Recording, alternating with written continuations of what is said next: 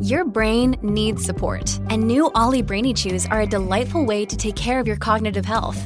Made with scientifically backed ingredients like Thai ginger, L-theanine, and caffeine, Brainy Chews support healthy brain function and help you find your focus, stay chill, or get energized. Be kind to your mind and get these nootropic chews at olly.com. That's O L L Y.com. These statements have not been evaluated by the Food and Drug Administration. This product is not intended to diagnose, treat, cure, or prevent any disease.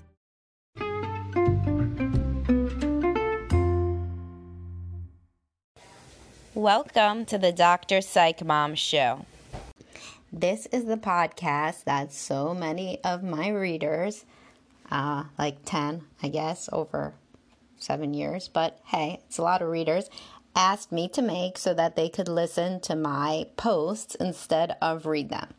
So if you want to hear me when you drive or you do housework or whatever else, then this is the podcast for you.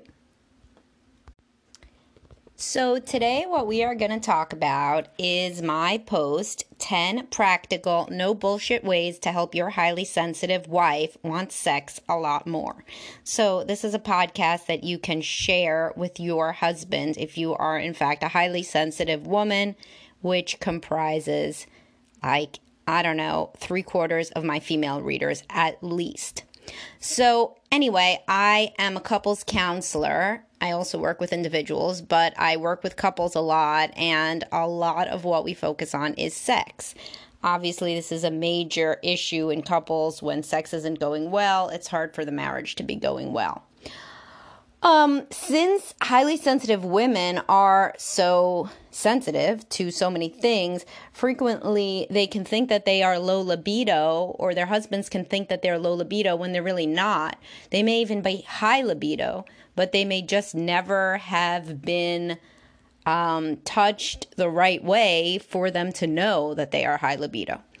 Highly sensitive people, there's actually a book by Elaine Aron, A R O N, called The Highly Sensitive Person, and you should read that if you're a highly sensitive person, in addition to all the things on my website, Dr. Psych Mom. But anyway, if you're a highly sensitive person, it's not just that your feelings get hurt easily. That's a common misconception in reality, you're physically very sensitive to a lot of things. When you were a child, and you may have children like this if you're highly sensitive because it's genetic. And when you were a child, you probably didn't like scratchy clothing or labels. You got startled easily. You may have been very scared by um, movies that had a lot of gore. Um, you notice when things are different. You're able to pick up on other people's feelings. All of that makes you a highly sensitive person. Now, in the bedroom, this manifests a certain way. You can be pickier with what you like than the average woman. So, if you're combining this with no longer being in the honeymoon stage, so you're in a long term relationship during which sex drive, especially for women, drops precipitously, and that's biological, and a lot of my posts discuss that. Um, you are going to be even pickier. In the in in the honeymoon stage, you are not as picky as you are going to be later. In fact, you may not have been picky at all. You may have had sex outside. You may have been able to orgasm very easily. You may have had sex with the lights on. Whatever. Uh, now, in the context of a long term relationship, after the first couple of years, really, you may not be quite so uh, easily aroused.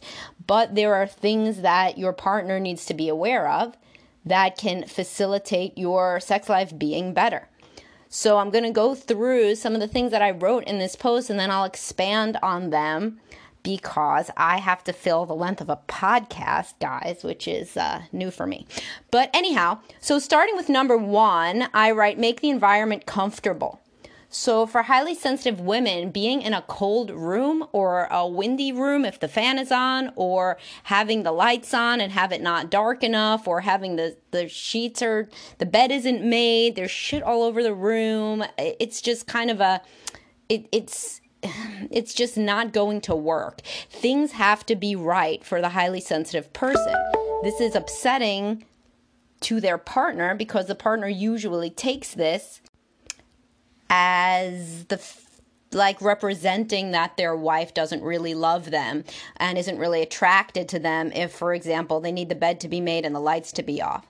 Some men may even take this as that the woman doesn't want to look at them when it can't be further from the truth the highly sensitive well i mean first of all many women don't like the man to look at them the woman because they feel bad about their bodies. That's usually why women want the light off. But when you're highly sensitive on top of that you are overstimulated by visual cues. So while a man looking at his naked partner may be very turned on a highly sensitive woman looking at her male partner or herself or the act of sex may be overstimulated to the point that she cannot relax with relaxation being, for all women really, a prerequisite to orgasm. So, anyhow, you have to make the environment comfortable. So, if this means that she leaves her clothes on to start, which is actually my next point because that also helps with uh, with the temperature control and with the overstimulation of being touched directly on erogenous zones.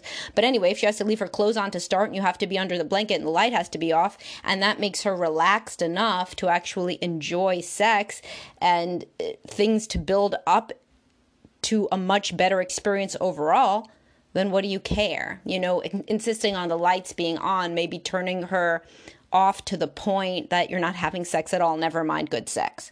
So, anyhow, next one was number two leave her clothes on to start. This is because, in addition to making it more comfortable temperature wise, it's overstimulating for highly sensitive women to be touched directly on their erogenous zones. You know, you, you have to touch them through their clothes frequently for them to even understand that their body likes to be touched, for them to kind of toggle into that mode of arousal versus just the daily grind. It's really important for highly sensitive women to kind of have this switch where they switch from one uh, mode to another. And a mode of being a wife and a mom is really not a sexy mode. Being in bed with you needs to be a completely different environment. Anyhow, uh, next, number three is give a massage. I write a lot about the importance of massage and in relaxing women. Of course, men like massage too, but what we're talking about here is the idea of a person who cannot even envision having sex because they are that stressed out, turning into somebody who is going to enjoy the experience. That's very different. Most men like massage, but if they were offered sex, they might pick that instead, or certainly they don't need the massage to get in the mood. Although it's certainly a nice thing to do for your partner.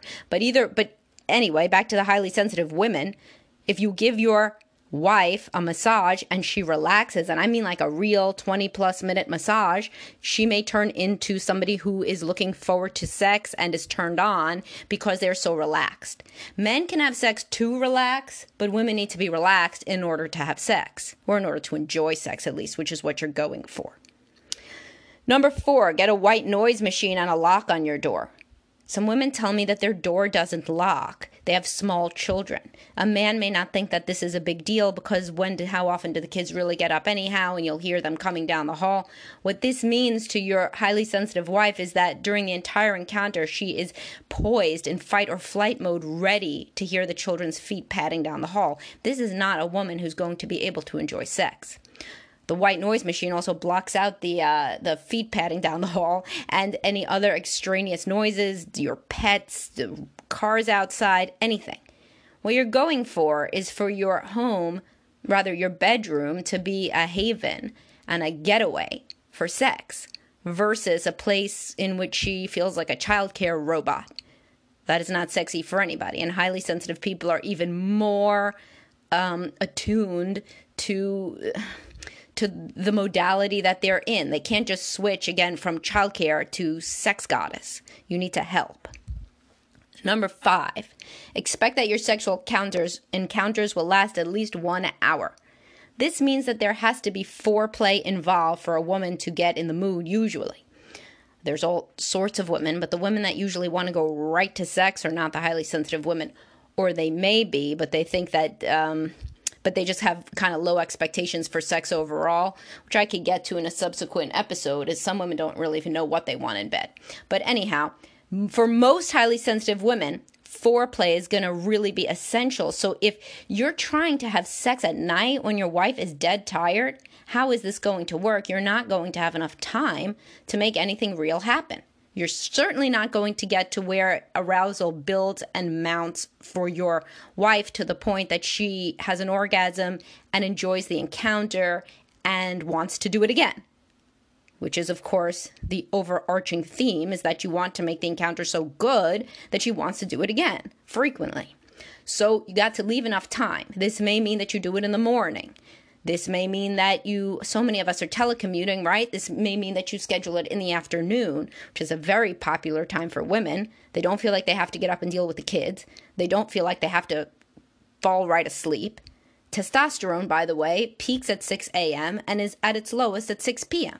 So when you are trying to have sex around 8 or 9 p.m., your wife may not even be able to really get in the mood hormonally at all. The afternoon seems like something that a lot of women like. If you can't, then the morning is preferable to the night for many people that are exhausted at night, which includes your highly sensitive wife. Smell nice is number six. For women who are highly sensitive, hygiene is really big. So all sorts of stimulation is just um, the the knob of intensity is turned up. So if you didn't brush your teeth since the morning and it's the evening, you know, you must go do that. But if you want to have any sort of a nice sexual encounter, some women like cologne, some women just like the smell of soap. If you're scratchy, if your beard is scratchy by 10 p.m. because you only shaved in the morning, shave before you come to bed. So many women will not say this stuff outright, and they may not even think of it in the moment. But if presented with a clean, nice smelling, shaved person, they may be much more sexually responsive the women that can articulate this to me frequently don't want to hurt their husband's feelings by mentioning how he smells or or anything that they don't like about his hygiene. But this is so remiss in the long run because then they don't have sex with their husbands which is their husband's preference versus being told to brush their teeth generally. Okay? Number 7 workout. I mean, this is good for everybody. Everybody likes to have a partner who's fit but the highly sensitive women that I work with, they really do not like weight gain. I mean, this really uh, goes into my other post about the un-PC things that couples counselors know. Most of the world or popular media now, and for many years, suggests that men are more shallow. Nothing could be further from the truth. Both partners, and frequently women, say in my sessions more frequently, that they want somebody who feels good. They want a body that feels good versus somebody who feels out of shape and flabby. So if you can work out, if you especially if you used to be in shape and that's what she was initially attracted to, it, it can't really hurt to try to get back into that zone and see if it works more for her. Eight is give a lot of compliments. So for highly sensitive women, they're super responsive to being told nice things. They are very verbal usually, and even if they are not the ones that approach you with lots of compliments, because many women feel shy and awkward, especially in bed, if we're talking about compliments in bed, they may still like to hear it. So she may want to be told that she's beautiful, that she has a beautiful body, whatever you particularly like about her body. If you're a man that says, Oh, I try to do that, and she says, No way, that's so gross. All you comment on is my ass. Well, then think about it. Is all you comment on her ass? Is that true? If that's true, then this isn't going to work. But within the context of you saying nice things on the regular, commenting on her parenting or what have you, her uh, whatever she cooked you for dinner, whatever nice thing she just uh, had recognized at work, an accomplishment, and then you say she has a nice ass, it may go over a lot differently. Um, nine, recognize that your wife likely has an exponentially longer warm up period than you may think. So, this goes back to the foreplay idea. I write, a highly sensitive woman may have multiple orgasms and even become responsive to your dirty talk after an hour of foreplay and a back massage in a warm room, but she may seem like a more prudish version of Queen Victoria if foreplay lasts only 10 minutes and the thermostat is dialed to cheap bastard, I mean energy saver. So listen, if you if it is more important to you to have you know, a nice, cool room, which is the way that you like it, versus to have sex, then that is your choice. But so many women want the warm room under the blankets, lots of cuddling first, leave the clothes on to start. I really can't overstate this. There's so many potentially good sexual interludes that are short circuited because the woman is physically uncomfortable. It's so hard for a non highly sensitive man to understand this. First of all, men have higher sex drives than women biologically, more testosterone. And they certainly have higher sex drives in the non honeymoon stage, i.e., in the later relationship, in a long term relationship. So they cannot understand how something as silly as feeling a little bit uncomfortable would short circuits a woman's entire arousal system. Yet, this is the case. And number 10, I write, send this to your wife and ask which apply to her. So a lot of men reading or now hearing me talk may think that this is some bullshit and really it's what their wife usually says, which is usually you're not nice enough to me. If you were nicer, then we would have more sex, which is kind of a myth, which I talk about a lot in my other posts. I mean, you being nice is great. But even when you are nice, you may have noticed, unfortunately, that she still does not want to have sex with you. And frequently she doesn't know why. What my job is in couples counseling and in any of the now multiple media that I tell you things in is she doesn't really know why she doesn't want to have sex with you when you're being nice anyway. Most women don't know that it's so dependent on these things like the time of the month um, in terms of their hormonal menstrual cycle and their physiology and the fact that women's sex drive decreases so immensely after the honeymoon stage. They don't know this. They assume that if their sex drive is down, it's either because they're exhausted, which is somehow going to come back to that you don't help enough. In some cases, that is true. In some cases, it's not or that you're just not romantic or nice enough. Again, this may be true sometimes, but there are plenty of men that I work with that try to be very nice and very romantic and help slash do even more than the women do in the house, and still the woman doesn't have a sex drive. So, what do you do in those cases? In those cases, the root is more physiological, which encapsulates, you know, both hormones and these more sensitive spots and, and areas that women don't even know until they see it written out. In this particular post, many women wrote to me, God, I wish I would have had that. In one case, the woman wrote before I got divorced, which is tragic, but for my whole life because women they're not really prime men think a lot about sex right? But women do not think that much about sex because during the day they don't think that much about sex. Men think about sex i don't know i read a statistic it was at least once an hour. A woman in a monogamous relationship may think about sex like once every two weeks when she's ovulating or the other time she has sex with you right? So they're not really thinking about, gee, why do I feel more aroused at this time and not at this time? Some women are, some high libido women are, and I don't want to minimize that in at least a third of my cases, the woman has a higher libido than the man, which has its own unique challenges and is something that I can talk about on a subsequent episode. But in the majority of cases, the man has a higher libido than the woman so he doesn't really understand why she doesn't want to have sex, and he doesn't. Um, he he underestimates the importance of things as easy as brushing your teeth more because the woman does not even know how much of a difference that would make herself. So that really covers some of the major things, practical things that you can try to help your highly sensitive wife want sex more often.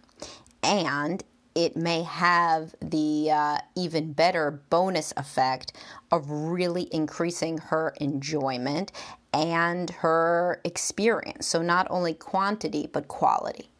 Now, if this podcast made sense to you from either the perspective of the highly sensitive wife or the man who may is trying to understand why his sex life is in the toilet, um, despite his wife saying she loves him, then share it. The best thing to do when you're trying to work on your marriage, not just your sex life, is to find resources like books, podcasts, and to talk about them together.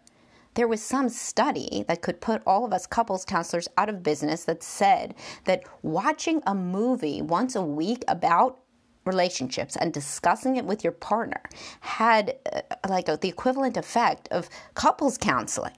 Now, I can't personally believe that, that that would be the same with my particular wonderful brand of couples counseling, but still, I mean, it's, it's pretty uh, interesting. I think most people could benefit massively from just reading or watching something and sharing it with one another to promote perspective taking and empathy. So send this to your wife or to your husband and ask to discuss it. Ask if they think anything is relevant. If you're shy to talk to your husband about sex, say, oh, you know what? A lot of this made sense to me. In fact, it would be awesome if you brushed your teeth more, or we shut the light, or I kept my clothes on, or whatever. Your husband, who wants to be having more sex, is going to be usually thrilled to hear any piece of intel that could help his sex life with you. So, if you like this podcast, this is my first foray into podcasting, but if you liked it, please let me know and suggest subsequent topics for me and share it widely. And it was not that terrible to do, so I think I'm going to do some more of them. Everybody, have a great weekend, and that's all, folks. Bye bye.